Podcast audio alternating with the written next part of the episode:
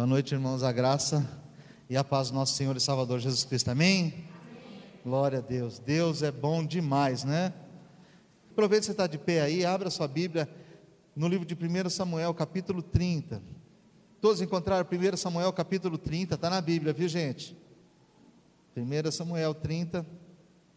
Nós estamos ministrando durante todo esse mês sobre família. E eu quero essa noite, pela misericórdia de Deus, falar um pouco sobre nós lutarmos pelas nossas famílias. Amém?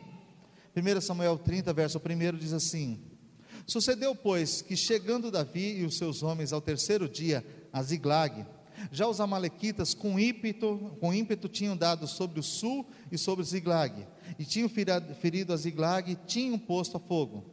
E levaram cativas as mulheres que estavam nela, porém a ninguém mataram, nem pequenos nem grandes, tão somente os levaram consigo e foram pelo seu caminho. E Davi e os seus homens vieram à cidade, e eis que estava queimada a fogo, e suas mulheres, seus filhos e suas filhas eram levados cativos. Então Davi e todo o povo se achava com ele, se colocaram a chorar em alta voz, até que neles não houve mais força para chorar. Também as duas mulheres de Davi foram levadas cativas, Ainoã, a Jezerita, e Abigail, mulher de Nabal, carmelita.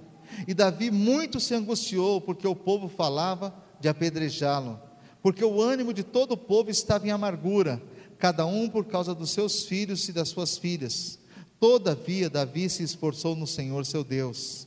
E disse Davi a Abiatar, o sacerdote, filho de Aimeleque: Traze-me, peço-te aqui, o éfode.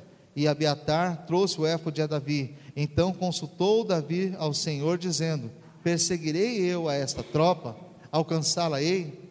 E o Senhor lhe disse: Persegue-a, porque de certo a alcançarás e tudo libertarás. Amém?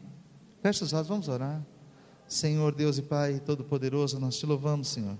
Te agradecemos, Senhor, porque a tua palavra é viva, eficiente, mais penetrante que a espada de dois gumes, Senhor através da tua palavra, fala ao nosso coração mais uma vez nessa noite, Pai.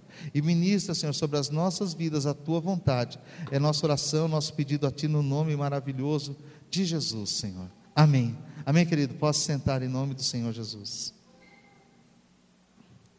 Amados irmãos, nós estamos falando durante todo o mês de maio sobre família, porque família é algo extremamente importante. Nós fomos colocados em uma família. Você tem uma família. Nem todos gostam da família que tem.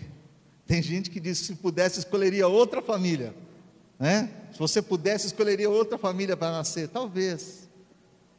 Talvez você escolhesse outra, mas não é a vontade de Deus. Deus te colocou nessa família porque era aí que você tinha que estar.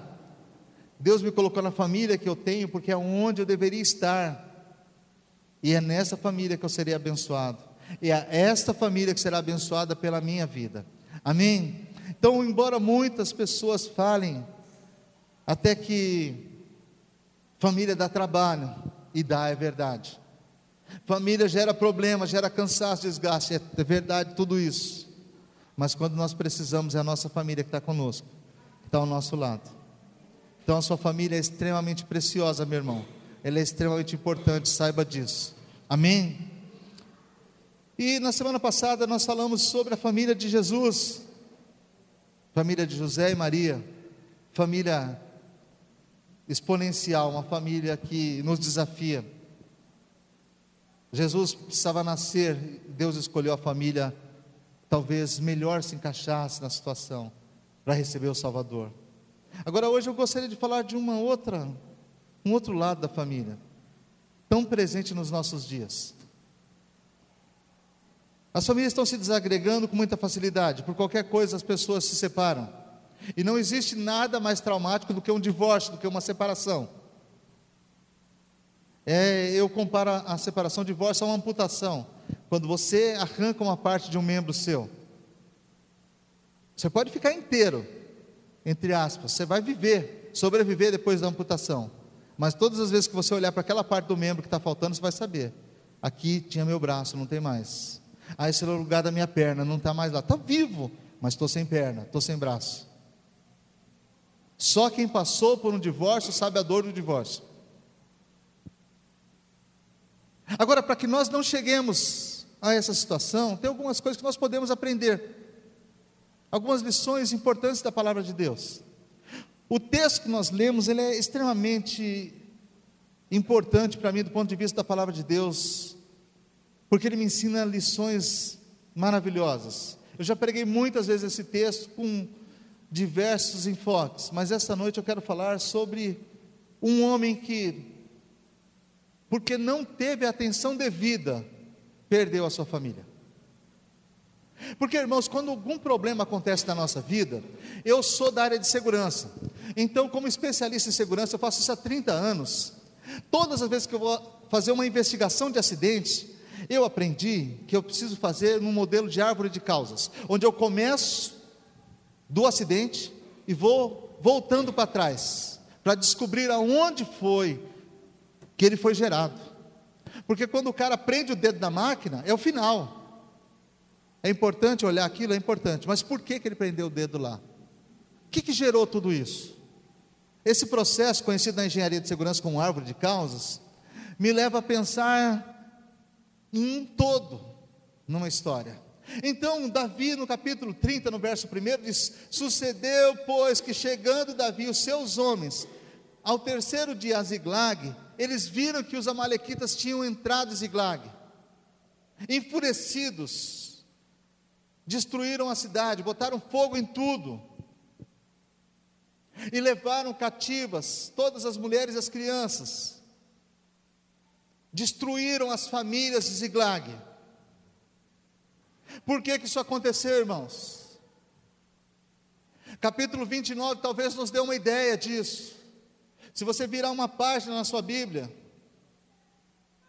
eu vou pegar só o capítulo 29, mas todo o livro de Samuel, de 1 Samuel, desde o momento que Davi começou a fugir de Saul, desde quando ele se agrega aos homens na caverna do Adulão, vai nos mostrar sinais disso, mas vou pegar só o capítulo 29 para os irmãos entenderem. Davi, no capítulo 29, ele estava se unindo a Ax, rei dos filisteus, para lutar as lutas de Ax, as batalhas dos filisteus. Davi estava unido a Ax, porque ele fugia de Saul, e ele sabia que o único lugar que ele podia se refugiar era num território onde Saul não entraria, onde estavam seus inimigos, ou seja, no território dos filisteus. Mas o que acontece com Davi é que, sendo ele o líder daquele grupo de homens, ele esqueceu a sua mulher, seus filhos, a sua casa, a sua cidade e foi lutar a luta dos outros. Deixa eu falar uma coisa para você, meu irmão, no início do culto, para você pegar a pérola dessa noite. Muitas famílias estão acabando porque nós estamos lutando a luta dos outros. Você, em vez de cuidar da sua casa, está cuidando da casa dos outros. Você, em vez de pagar suas contas, está pagando as contas dos outros. Em vez de criar os seus filhos, está criando os filhos dos outros. Davi estava lutando as lutas de Axe, rei dos filisteus. E muitos de nós está tão preocupado com a casa dos outros que não olha para a nossa própria casa. Muitos de nós está tão preocupado em visitar os outros que nós não visitamos as pessoas que moram dentro da nossa casa. Muitos de nós está tão preocupados em servir os outros que nós não servimos os da nossa casa. Exemplo simples, básico que toda mulher vai saber fazer a leitura rápida. Você está dormindo, sossegada da vida, até babando no travesseiro. Tocou a campainha, você olhou pela janela e viu que é alguém que você conhece. Uma visita, você corre rapidinho, arruma a casa, recolhe tudo da sala, põe tudo, esconde nos guarda-roupa que está bagunçado, prepara o melhor café, as melhores xícaras na mesa, você prepara a melhor refeição para receber o outro. Pergunta: para o seu marido você faz a mesma coisa? Ou ele que se vire para fazer o almoço dele? Ele que se vire para preparar o café dele? Você está lutando a luta dos outros, irmão. E o teu marido está ficando na mão. Sabe que quando a visita foi embora, o que, que ele vai falar? Ah, por que, que você não faz isso para mim?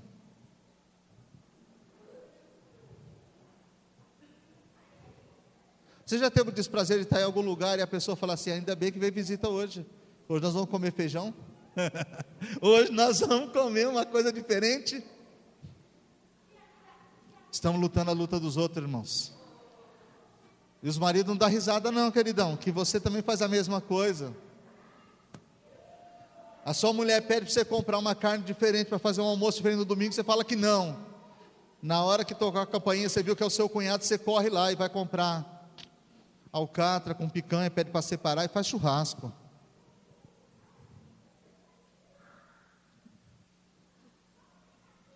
Se for só para os seus filhos, que suco. Mas se chegar a visita, você corre na padaria e compra Coca-Cola nove reais na padaria. No mercado é cinco e quarenta. Mas para visita, você pode pagar nove na Coca. Nós estamos lutando a luta dos outros, irmãos. É por isso que a nossa família às vezes vai para o buraco. Porque nós estamos preocupados com o outro, com o que o outro vai pensar, com o que o outro está vendo, o que, que o outro gosta.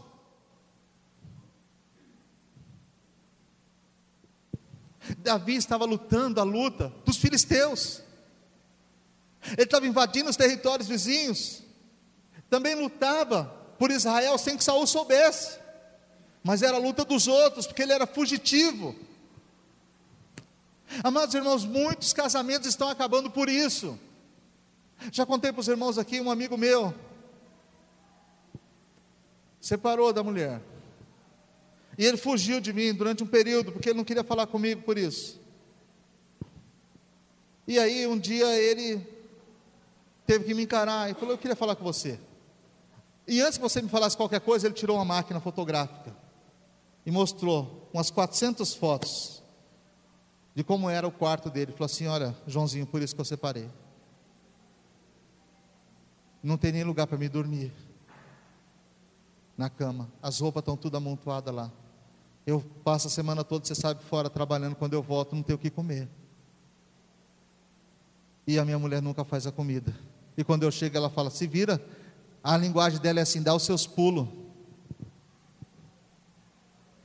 E ele pegou e falou assim: Eu fiz essas fotos porque no dia que alguém me acusar, eu nunca falei lá fora, mas eu sei que vão falar que eu abandonei a casa. Eu quero mostrar para eles que casa era. Sabe, querido, para todo mundo que via, parecia que a casa era perfeita. Porque eles estavam lutando a luta dos outros, para mostrar para os outros de fora que é bom, mas dentro de casa, tudo quebrado, tudo bagunçado. Que vida nós estamos vivendo, gente? Que vida nós estamos vivendo?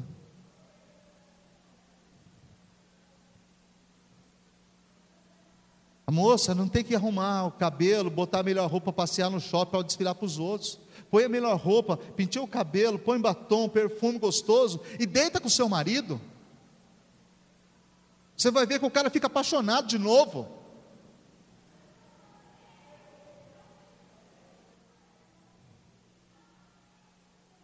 Irmão, faz a barba, toma banho, cara. Você levantar a mão, a mulher não cair. Ou foi unção, pastor? Não, não foi não. Suor mesmo, cara. De vez em quando, a Suzana está vendendo perfuminho lá, fala com a irmã lá, pega um desconto. Sabe, parece bobagem, mas eu estou brincando com coisa que é muito séria. Então eu coloco terno, gravata, todo bonito, gel no cabelo para ir trabalhar. E dentro da minha casa eu pego a bermuda rasgada, a camiseta toda bagunçada, cheia de mancha branca de cândida fica parecendo um monstro em casa. Não vou falar de pentear o cabelo, que eu não tenho cabelo, né? Mas quem tem cabelo dá um jeito, entendeu? Às vezes a gente não faz nada disso, irmãos. Dentro de casa, de qualquer jeito, de qualquer maneira.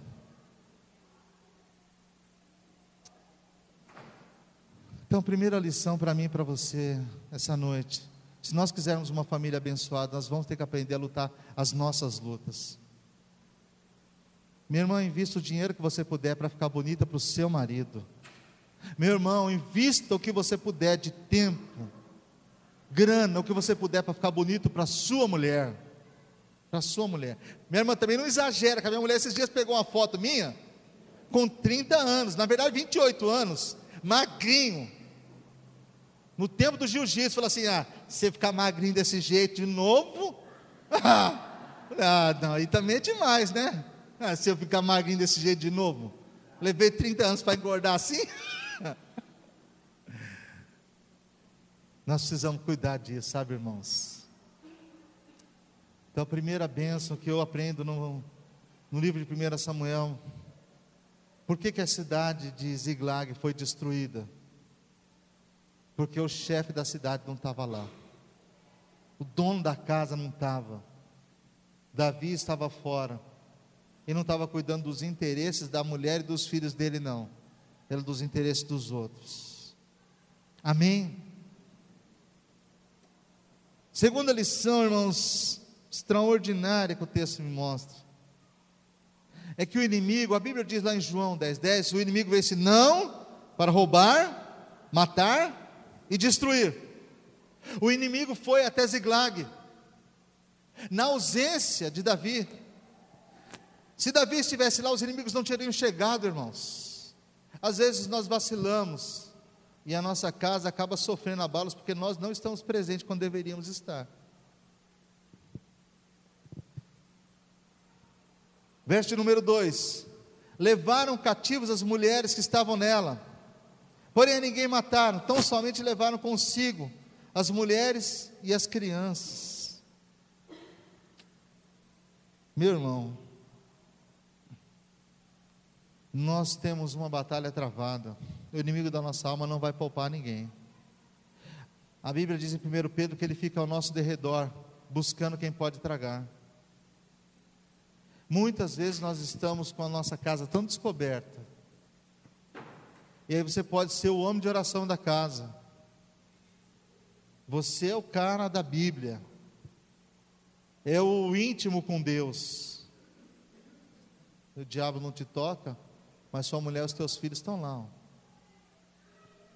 É, irmão, você que ora em casa, você que jejua, você que busca a Deus, Ele não te toca, mas seus filhos estão lá na escola, estão passeando com os amigos deles. Eles não tocaram em Davi, mas o verso 2 diz: e levaram cativas mulheres que estavam na cidade. A ninguém mataram, nem os pequenos nem os grandes, mas levaram todos cativos. Quando a família não está percebida e ela não anda junto, aqueles que ficam para trás vão ser vítimas.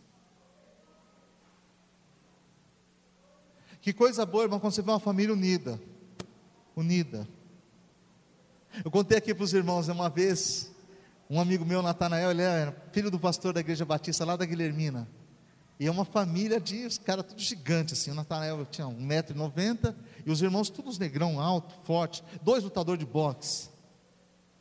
E um dia o cara queria catar o Natanael na escola. E ele falou para mim: Posso ir embora com você? Eu falei: Pode. Mas não me falou que era para defender ele, porque os caras queriam bater nele. Quando eu saí para fora, tinha um grupo lá, esperando pelo Natanael. E eu olhei, tinha um senhor, alto, assim, bem forte, negrão, assim. Olhou para ele e falou: Filho, quem é que está te importunando? Rapaz, se eu tenho um pai daquele assim, quem quer mexer comigo? Aí eu olhei, os irmãos do Natanael chegaram, aquele monte de. Quem que ia mexer com aquela família, rapaz? Sozinho, ele ainda novinho, 17 anos, magrelo, alto, mas magro. Quando chegou os meninos assim, tudo fortão. Sabe, com a família unida ninguém mexe, irmãos. Ninguém mexe. O cara pode mexer com você sozinho, pequenininho Lembra quando você era pequeno e na escola, o cara queria te bater, falava, vou chamar meu pai, eu vou chamar meu irmão. Se Davi tivesse lá, você acha que os caras tinham mexido com a mulher dele? Tinha não. Tinha não. Então fica uma lição para nós aqui, ó. Unidade na família, queridos. Unidade. Família unida. Você não precisa concordar com tudo que seu marido faz, nem ele concordar com tudo com você mas vocês têm que ter unidade. Às vezes a gente discute algumas coisas em casa, fala Lúcia, eu não concordo com isso. Ela diz, não concordo com aquilo também. Mas se você for falar alguma coisa comigo, com ela, nós vamos falar igualzinho, a mesma coisa. O que eu falar, ela fala. Unidade. Entre nós, unidade. Nós podemos até discordar em casa. Não gostei desse jeito. Mas se vier falar comigo, o que ela disser, eu vou repetir. Unidade. É isso que mantém uma família forte, sabe, irmãos? Unidade. Às vezes a gente não tem isso. O homem estava lá na frente, lutando as lutas dele na empresa, diretor, bem arranjado, cargo de confiança. Caso de Davi, general do exército. E a mulher dele, ih, rapaz, a mulher está lá em casa. Mulher, isso a mulher não sai do lugar, está lavando louça. Você pode ser diretor, meu irmão. Você só está aí porque a sua mulher está cuidando dos seus filhos lá. Saiba disso. Tem muita gente que acha que é esperto demais. Não precisa de ninguém, precisa. Como precisa, viu? Aqui, ó. Nossos filhos têm que ser cuidados por alguém. Porque Davi estava muito distante. A família dele foi atacada. Então eu e você, como família, nós não podemos nos distanciar. Amém?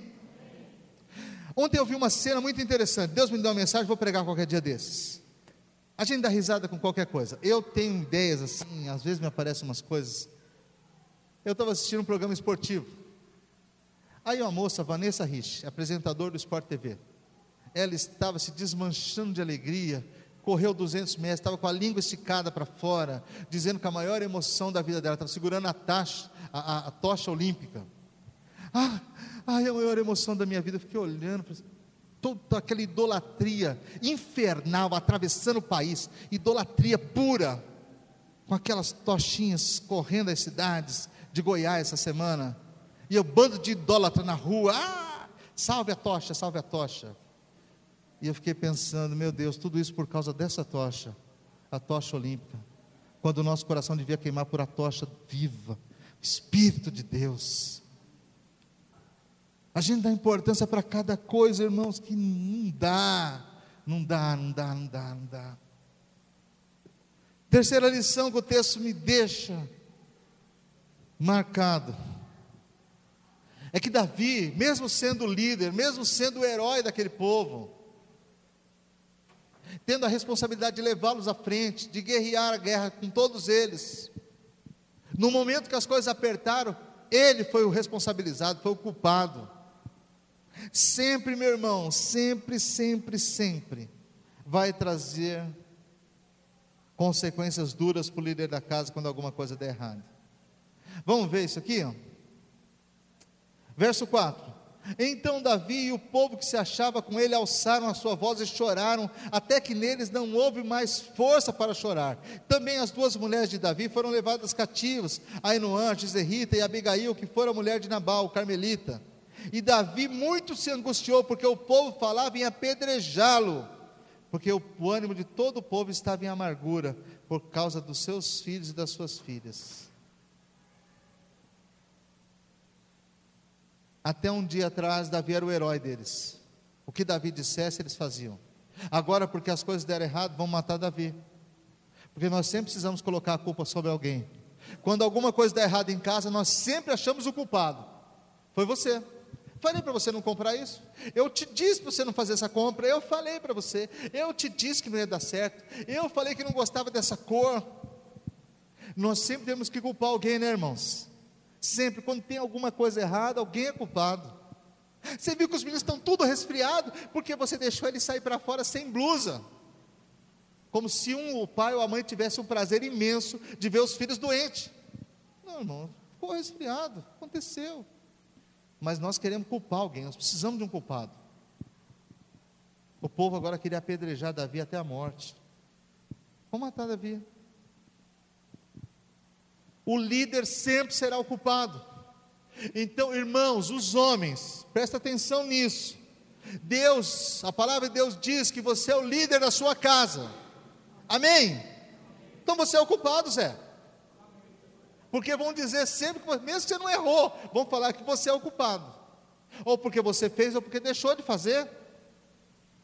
Não é melhor fazer certo então? Melhor. Irmãos, nós sempre vamos enfrentar dificuldades, sempre, sempre, sempre, não tem jeito. Agora, nesse momento das dificuldades, nós não podemos ficar jogando pedra uns nos outros. A família tem que se apoiar. No momento que as coisas dão errado, um pega no braço do outro e fala: vamos junto. Agora o sujeito está lá, ficou desempregado dois meses, a mulher já começa a acusar ele e querer jogar ele para fora de casa.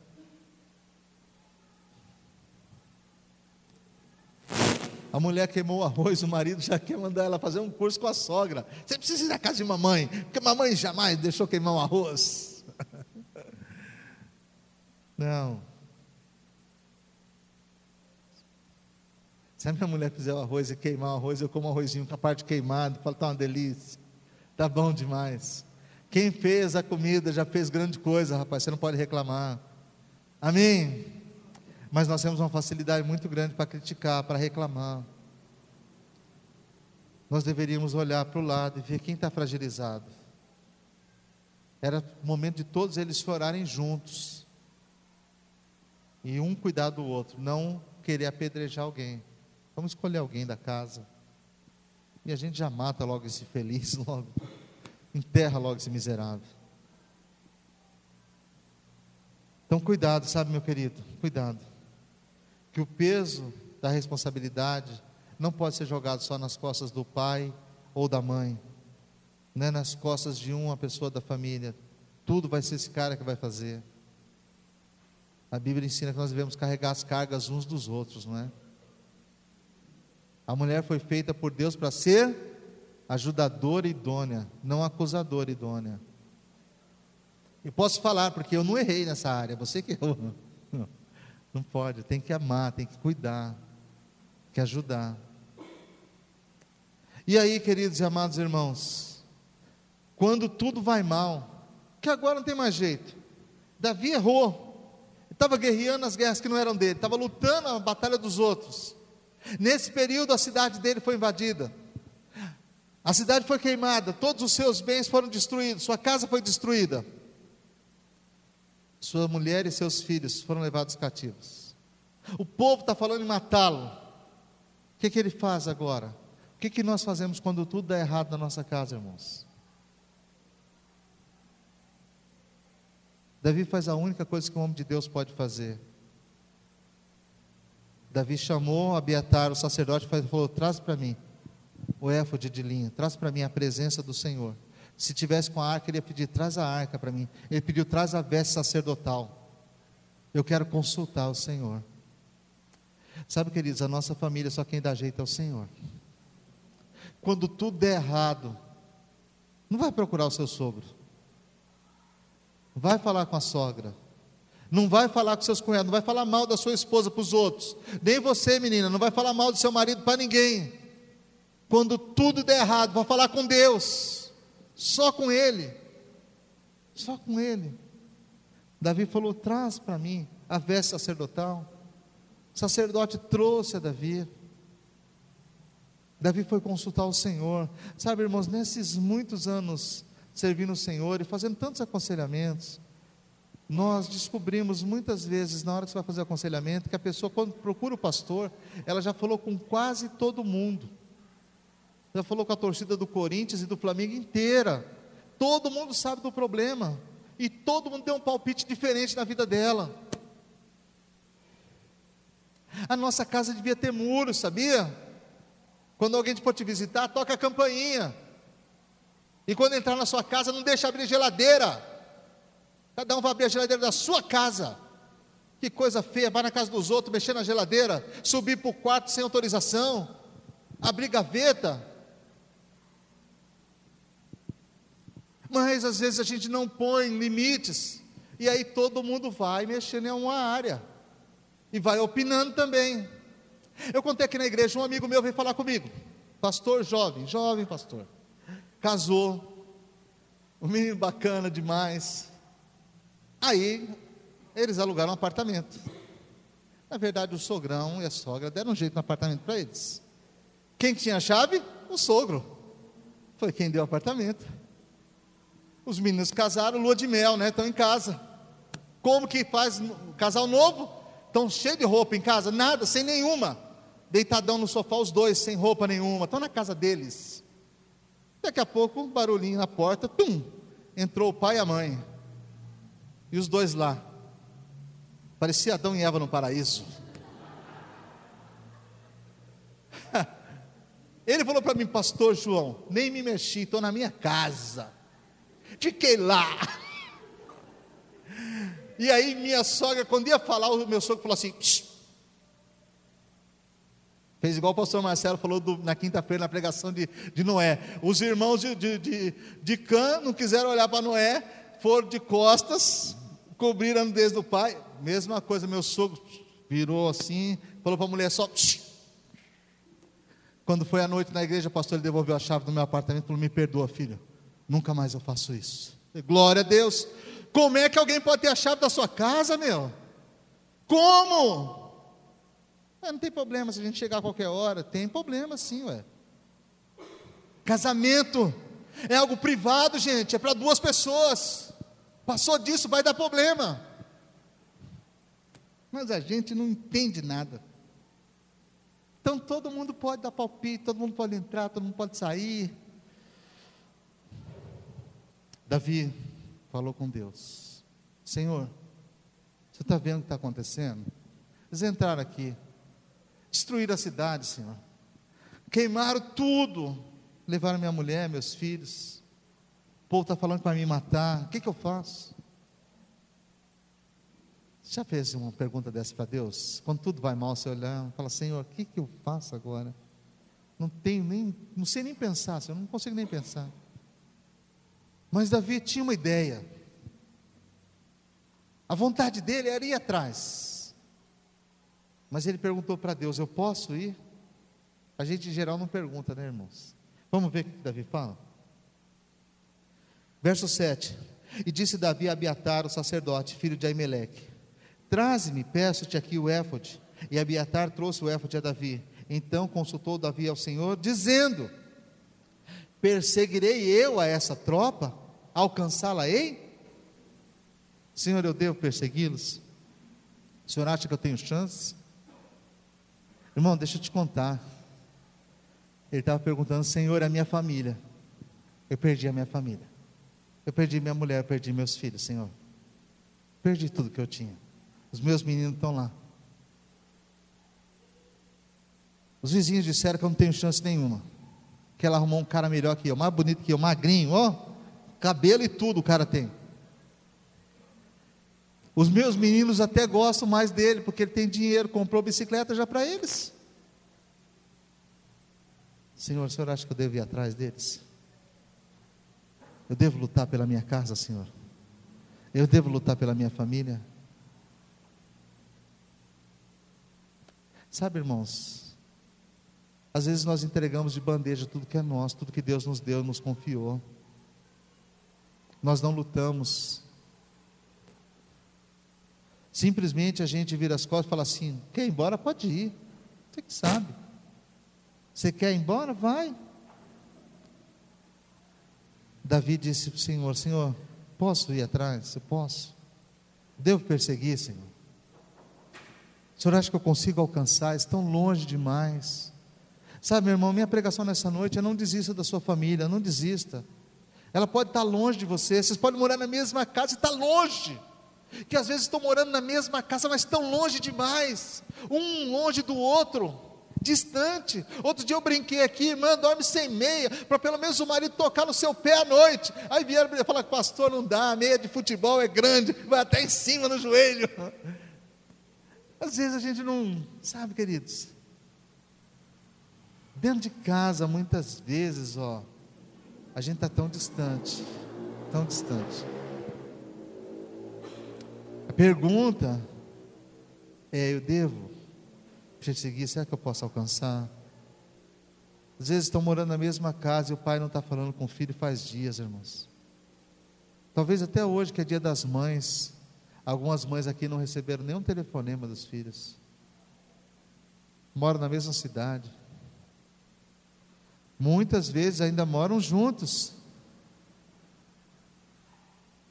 E o filho, a filha sai cedinho, para não precisar falar com a mãe. Volta à tarde quando ela está dormindo.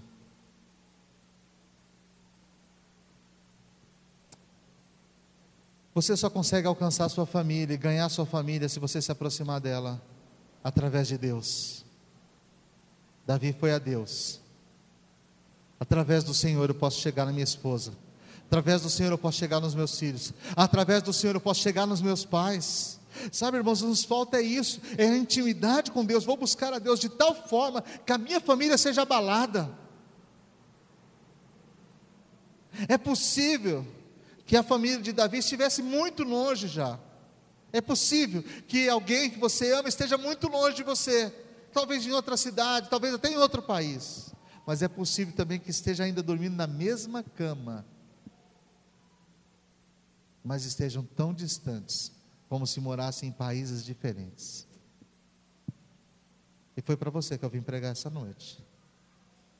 A pergunta de Davi é: persegui-la ei? Alcançá-la ei, Senhor? Vale a pena, Senhor? Família é isso, irmãos. Tem problema sim demais. Qual o casamento que não tem problema? Levanta a mão aí. Quem aqui é casado que nunca teve problema? Levanta a mão. Todos nós temos problemas, irmãos, e problemas de sobra. Às vezes dá até para emprestar alguns. Se precisar, fala comigo. Pastor, estou precisando de uns probleminha lá em casa, não tem nada. Passa na minha que eu te empresto uns 10. Rapidinho. Todos nós temos problemas, irmãos. Todos nós. Mas isso não nos impede de ser família. De continuar juntos sendo família. Amém? Davi, no momento que ele viu que não tinha mais jeito, ele foi a Deus fez uma pergunta simples ao Senhor. E Deus, que é simples demais, irmãos, respondeu a Davi da maneira mais simples possível. Vamos dar uma lida? Verso 8, o finalzinho dele. Davi pergunta: Senhor, perseguirei eu essa tropa, alcançá-la-ei? E o Senhor lhe respondeu: Persegue-a, porque de certo alcançarás e tudo libertarás. Deus disse: Davi, vai agora, já se fossem os meninos aqui, ia dizer: demorou. Já devia ter ido, Davi. É tua mulher, cara. São teus filhos. Vai, Davi, e persegue, porque você vai alcançá-la. Vai, Davi. Deus não falou, vai, Davi, que eu mandei o cara trazer eles de volta. Vai, Davi, eu pedi para os amalequitas trazer de volta. Eu mandei eles parar no meio do caminho. Ele falou: não, vai e persegue. Eles vão estar tá indo embora, para longe. Você que tem que ir atrás. Uh, deu para ouvir? Tem que ir atrás. Uma das moças uma vez veio falar comigo aqui na igreja. Pastor, meu marido foi embora de casa. Eu queria que o senhor me ajudasse em oração. Falei, tá bom, irmão. Vamos orar. Vou fazer uma visita para ele esses dias. Não, nem adianta que ele não quer ver pastor, não quer ver ninguém. Tal, tal. Aí, a gente sempre tem uns negócios assim. Ouvi um sopro aqui, falei com ela na hora, assim, irmã, deixa eu falar uma coisa para você. Na hora que o seu marido chegar e ele te abraçar por trás, você não manda ele sair de perto, não. Ela começou a chorar. Ah, fiz isso hoje. Assim, então você não pedir para orar por quê? Na hora que o cara chega perto de você, você manda ele embora. É, pastor, eu acho que eu errei, né? Não, acertou. Cabeçuda. Mas que o mulher está lá, o marido querendo ir embora, ele encostou, abraçou ela, some daqui. O cara foi embora. Aí veio aqui pedir para orar, ah, pastor, ele já foi para casa da mãe dele. Irmãos, essas coisas a gente dá risada, mas elas acontecem. E não estão acontecendo lá na Pensilvânia, é aqui, Zé é na nossa igreja, é com o nosso povo que pede aconselhamento. Coisa tão simples. Às vezes a gente não entende. Deus está falando, Davi, persegue, você vai alcançá-lo. Já imaginou, Davi alcança. Davi abraça Abigail e fala assim: Ah, meu amor, ainda bem que eu cheguei. Ainda bem o quê? Eu que estava dando graças a Deus, estava livre de você? Pensa que Abigail ia falar isso? Não, voltou correndo com Davi para casa. Sabe, queridos, Deus é tão bom que mandou o inverno, ó. Ó, o frio chegou. Aproveita. Vai passear agarradinho. Sai junto, passeia. Espera chegar o encontro de casais. Vai ser uma bênção. Mas ainda vai demorar quantos? 20 dias quase? Meu Deus do céu. Deus falou para Davi: persegue, Davi, que você vai alcançar. E disse mais: Davi, olha, deixa eu te falar uma coisa, Davi. Você vai conseguir libertar todo mundo. Tudo, tudo, tudo. Mulher e filhos. Quero deixar isso para você, meu irmão, com uma palavra profética. Sua família vai ser liberta em nome de Jesus. A minha família há de ser liberta em nome do Senhor Jesus. A vontade de Deus, irmãos, não é que nós estejamos presos por nada nem por ninguém. Nós não podemos andar com bola de ferro nos nossos pés. Os nossos filhos não foram dados por Deus para andar com bola de ferro nos pés, para eles estarem libertos, abençoados, felizes. Davi juntou os homens, ah, os mesmos que queriam matá-lo, falou: Vamos lá buscar as nossas famílias. Cada um de vocês que perdeu mulher e filho, vem aqui, sobe no cavalo e vamos junto para a luta. Cada um de vocês que estava chorando porque perdeu alguma coisa, vamos buscar de volta. Sabe, irmãos, quando nós consultamos a Deus, a ordem é essa: levanta a tua cabeça e vai atrás. Sua família merece que você lute por ela. Sua família merece, sabe, irmão, que você lute por ela. Família é bênção de Deus. Família é bênção do Senhor. Minha família pode ser ruim para os outros, para mim ela é a melhor que tem. A melhor. Ora, Deus, sempre, Senhor, me dá graça para ser melhor pai. Eu sei que eu não sou melhor pai para os meus filhos, mas eu quero ser melhor. Quero ser melhor marido para minha mulher. Não sou, mas eu quero ser. Quero ter uma família abençoada, Senhor. Nós estamos fazendo esse ano 28 anos de casado. Quem sabe, se Deus tiver misericórdia, a gente chega lá uns 60. Ó, oh, estou querendo viver mais 30 anos, hein? Vou falar, Deus, dá um jeito aí. É. Senhor, tem misericórdia de nós. Nossa família é um presente de Deus, sabe, irmãos? Presente que o Senhor nos deu para nós cuidarmos bem. E eu quero voltar para o primeiro ponto lá. Se você tiver que lutar as lutas dos outros, e você vai lutar muitas vezes luta dos outros, não se esqueça que a sua primeira luta está dentro de casa. Antes de comprar um brinquedo para o seu sobrinho, compre para o seu filho. Antes de dar um presentinho para o menino que nasceu, olha, se os seus meninos dentro de casa não estão precisando de nada. Antes de dar um presentinho de, de aniversário para alguém lá fora, veja se a sua família tem o que precisa.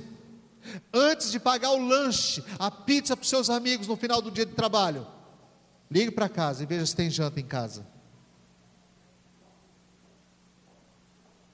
É muito duro, sabe, irmãos?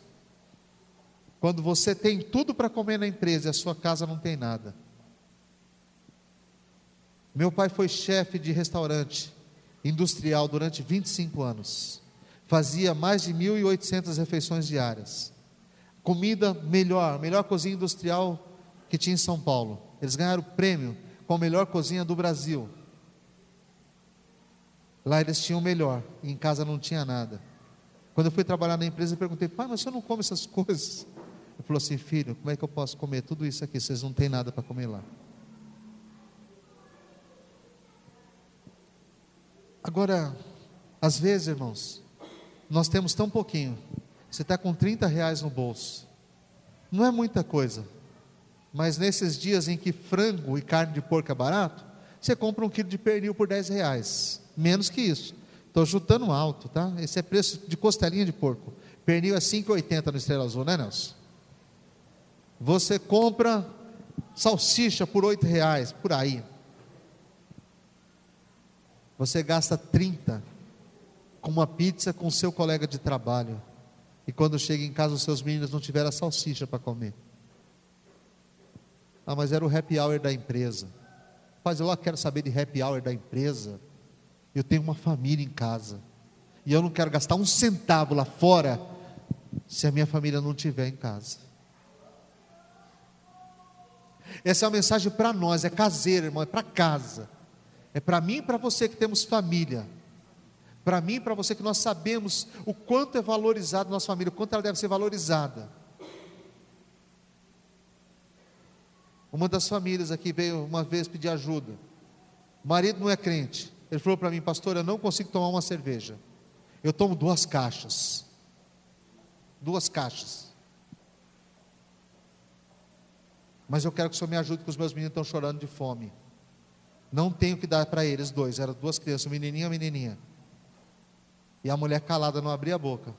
E ele falou assim: todo o dinheiro que eu tenho, eu gasto lá em cima, numa maquininha de, de vício lá, não sei como é que chamava aquele, jogava lá. Jogava e comprava cerveja. Duas caixas, ele falou: tomo. Ele falou: me arruma uma coisa para fazer na igreja, pastor. Eu lavo os banheiros, eu faço qualquer coisa. Porque se o senhor me trancar lá dentro, eu não bebo. Eu falei: não, irmão, o princípio não é esse. Para lavar os banheiros lá, primeiro você tem que ser lavado pelo sangue de Jesus. Primeiro isso. Depois você pode servir a Deus. Eu não posso trocar isso com você. E o cara não conseguia controlar isso. Duas caixas de cerveja ele tomava no dia, mas não conseguia levar o dinheiro da comida para casa. Não é crente, irmãos, eu até entendo isso. Agora, não entendo é um crente por estupidez, prepotência e arrogância, pecar o dinheiro da família toda e gastar com coisas que não servem para nada, supérfluas. Bobagens, só para aparecer, só para mostrar para os outros que tem, e a família passando necessidade. Nós não podemos viver isso, nós não podemos. Talvez você consiga viver Passar o ano inteiro com duas camisas, uma lavando e outra no corpo. Não tem problema nenhum nisso. Nenhum nisso. Está ótimo. Duas camisas dá para mim virar durante muito tempo. E eu só vou comprar a terceira camisa quando o Lucas já tiver camisa, quando a Mariana já tiver camisa, quando a Lúcia já tiver camisa. Camisa de homem ninguém repara. A gente pode usar mesmo todo dia. Só tem camisa branca só. Meu guarda-roupa é igual do Cebolinha. Só que o dele é tudo verde, meu é tudo azul. Você me perguntar se eu sou cobrador de ônibus. Falei, não, motorista. Tem que ser promovido em alguma área, né, gente? Motorista. Então, camisa azul ou branca. Duas, uma de cada cor tá bom demais. Mas a minha família vai ter o que comer. Sabe, queridos?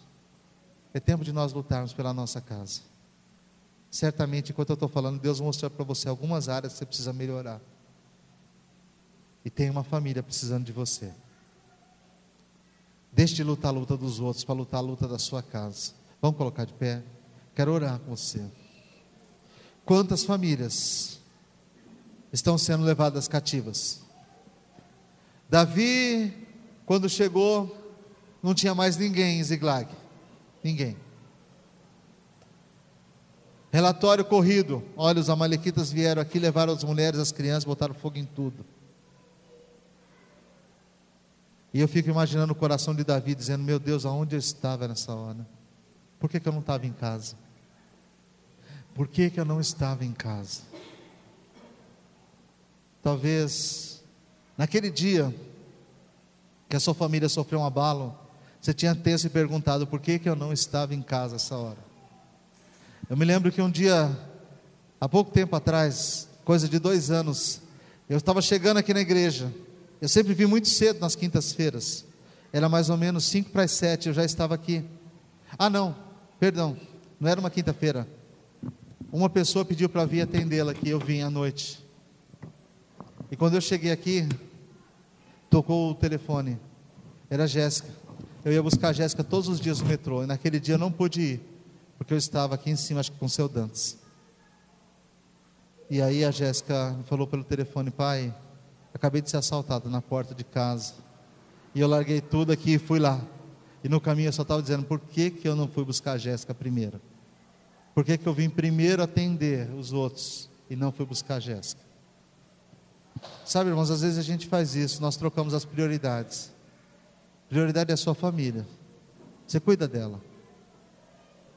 E arruma tempo para cuidar das outras coisas. Às vezes a gente inverte, cuida das outras coisas primeiro, sobrar tempo, a gente cuida da nossa família. E a nossa família, às vezes, vai se degradando, vai sendo destruída, vai sendo literalmente roubada por Satanás. Às vezes as crianças não vê o pai, não vê a mãe, porque estão consumidos pelo trabalho, estão consumidos pelas atividades extracurriculares. O cara faz de tudo: trabalho, academia, aula de inglês, não sei o que mais, faz um doutorado, tudo, menos tempo com a família. Não vai dar, não vai dar. Então Davi foi lá e perseguiu, alcançou, Deus deu a ele misericórdia, e ele trouxe de volta. A Bíblia não fala como foi que Davi trouxe de volta a sua mulher e os seus filhos, mas eu quero imaginar, vem aqui, Lúcia, por favor. Como foi que Davi trouxe de volta a sua mulher e os seus filhos? Davi deve ter pego a sua mulher, abraçou e falou assim: Agora você vai comigo, você vai no meu cavalo, vai comigo. Você não vai ficar mais aí, não. Eu vou cuidar de você. Eu vou cuidar de você. Sabe, meu irmão, às vezes nós estamos andando assim, ó. Fica lá, ó. Lá. E ainda nós torcemos. Torcemos. Quem sabe, no meio do caminho ela se distrai. E como diz os meninos aí, eu dou um perdido nela. E sumo não é isso que Deus espera de mim, não é isso que Deus espera de você. Amém? Sua família é preciosa para você. Ela é preciosa para Deus. Feche seus olhos, vamos orar. Senhor Deus e Pai Todo-Poderoso, nós te louvamos, Senhor, nós te agradecemos, ó Pai, pela tua palavra, Senhor, a tua palavra que é eficiente, ela é mais penetrante, Pai, que a espada de dois gumes, ela é apta para discernir as intenções do coração, Senhor, vai até a divisão de juntas e medulas, Senhor, alma e espírito. Pai, através da tua palavra, fala ao coração dos meus irmãos nesta noite, Pai. Tudo aquilo que foi ministrado, Senhor, aquilo que vem da parte do Senhor, possa ficar cravado no coração de cada um, Pai. Que tu possas nos dar atitudes novas, Pai, em nome de Jesus, para caminharmos lado a lado com a nossa família, para protegermos a nossa família, Senhor, para cuidarmos da nossa família, Pai, para andarmos, Senhor, uns com os outros, Pai lado a lado, buscando o Senhor todos os dias, Pai. Tu possas fazer conosco, Pai, o que fez com Davi. O Senhor respondeu a Davi prontamente e disse: Vai, Davi Persegue, Davi, persegue, porque certamente você alcançará, Davi, certamente você libertará, Davi, certamente, Davi, você vai fazer com que a tua vida seja uma bênção, Davi. Vai buscar a tua família, Davi, vai buscar, Pai, em nome de Jesus, nós oramos por todas as famílias aqui representadas, Pai. Nós oramos por aqueles que não podem estar presentes conosco nesta noite, Pai, mas que precisam, Senhor, de uma palavra de vida no seu casamento, na sua vida, na sua família Pai. Oramos pelos relacionamentos entre pais e filhos, restauração, Senhor, de comunhão, Senhor, na família, Pai. Em nome de Jesus, ainda que o mundo lá fora diga que uma bobagem, que a família está destruída, é uma instituição falida, nós não cremos nisso. Esse é um engodo, uma mentira de Satanás, Pai. Nós acreditamos que a família é algo do Senhor, é projeto de Deus, é bênção de Deus para a nossa vida, Pai. E nós, como igreja, nós abençoamos todas, todas, todas as famílias da terra, Pai. Nós abençoamos todas as famílias do nosso bairro, Senhor, da nossa cidade, da nossa nação, Pai. Nós abençoamos os casamentos, ó Deus, em nome de Jesus. Nós abençoamos as vidas dos nossos filhos, Senhor, dos nossos filhos, das nossas filhas, os vovôs, as filhas dos seus netos, a vida dos seus netos, das suas netas.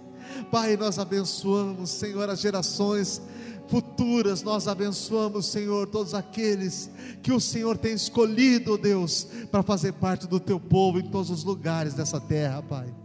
Como igreja do Senhor, nós queremos te agradecer, Pai, porque o Senhor tem cuidado de nós. O Senhor tem cuidado de nós. Bendito é o teu nome, Jesus. Bendito e maravilhoso é o teu nome, Jesus. Glórias a ti, Senhor. Aleluia. Bendito é o nome de Jesus. Irmão, segura, você está do lado da sua família. Abraça sua família aí. Sua mulher, seu filho estiver perto de você. Abraça eles. Senhor, Nós, como casal agora, Senhor, como família, nós queremos juntos, Senhor, orar, clamar por Ti, ó Deus, clamar pelo milagre da parte do Senhor nas nossas vidas, Senhor, na nossa família, Senhor. Te pedir, ó Deus, que o Senhor coloque guarda, Senhor, aleluia, ao redor das nossas famílias, Pai. Ah, Senhor, que a nossa família esteja cercada das tuas bênçãos, Senhor, da tua graça, do teu amor e da tua misericórdia, Senhor. Que nós possamos, Senhor, viver em harmonia, Senhor. Ah, Deus amado, desfrutar do melhor que o Senhor tem para as nossas casas que nós podemos, possamos viver, Senhor, como diz o Salmo 128: Bem-aventurado é o homem que teme ao Senhor e anda nos seus caminhos, feliz será e tudo te irá bem, do trabalho das tuas mãos comerás, aleluia. A tua esposa, será como uma videira frutífera, e os teus filhos como rebentos da oliveira ao redor da tua mesa. Assim será o homem que teme ao Senhor. Louvado seja o nome do Senhor, Pai. Nós abençoamos todas as famílias em nome de Jesus, Senhor. No nome de Jesus, Pai. Amém. Amém, queridos. A nossa família é uma benção. A sua família é uma benção. Você pode até estar sozinho hoje aí, mas a sua família é uma benção uma bênção. Você chegar em casa, põe a mão nele, põe a mão nela e ora por ela. E diz assim: Olha, Deus falou conosco hoje que nós somos uma bênção. Amém? Vamos louvar ao Senhor com alegria. Louvado é o nome de Jesus. Se você puder continuar de mãos dadas com quem faz parte da sua família, está presente. E você conhece essa música. Agradeça ao Senhor pela sua família através dessa canção.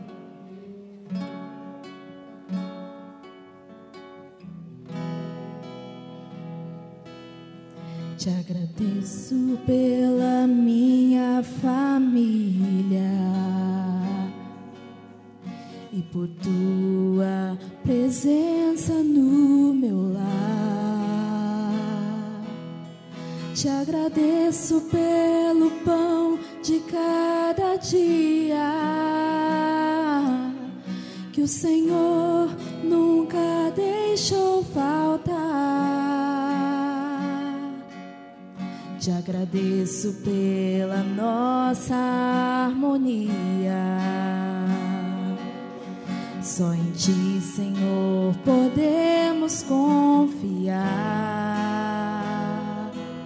Já te agradeço pelas tuas maravilhas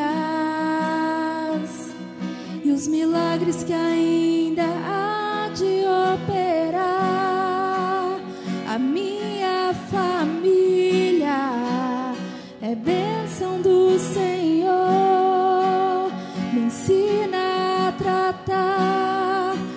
minha família com amor. Edifica minha casa para o teu louvor. A minha família é um presente do Senhor agradecer juntos? Te agradeço pela minha família e por tua presença no meu lar. Te agradeço pelo pão de cada dia que o Senhor nunca deixou faltar. Te agradeço pela nossa harmonia. Só em Ti, Senhor, podemos confiar. Já te agradeço pelas tuas maravilhas e os milagres que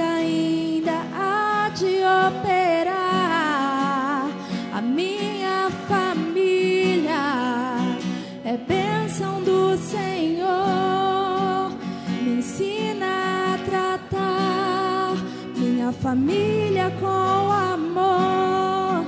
Edifica minha casa para o teu louvor. A minha família presente do Senhor.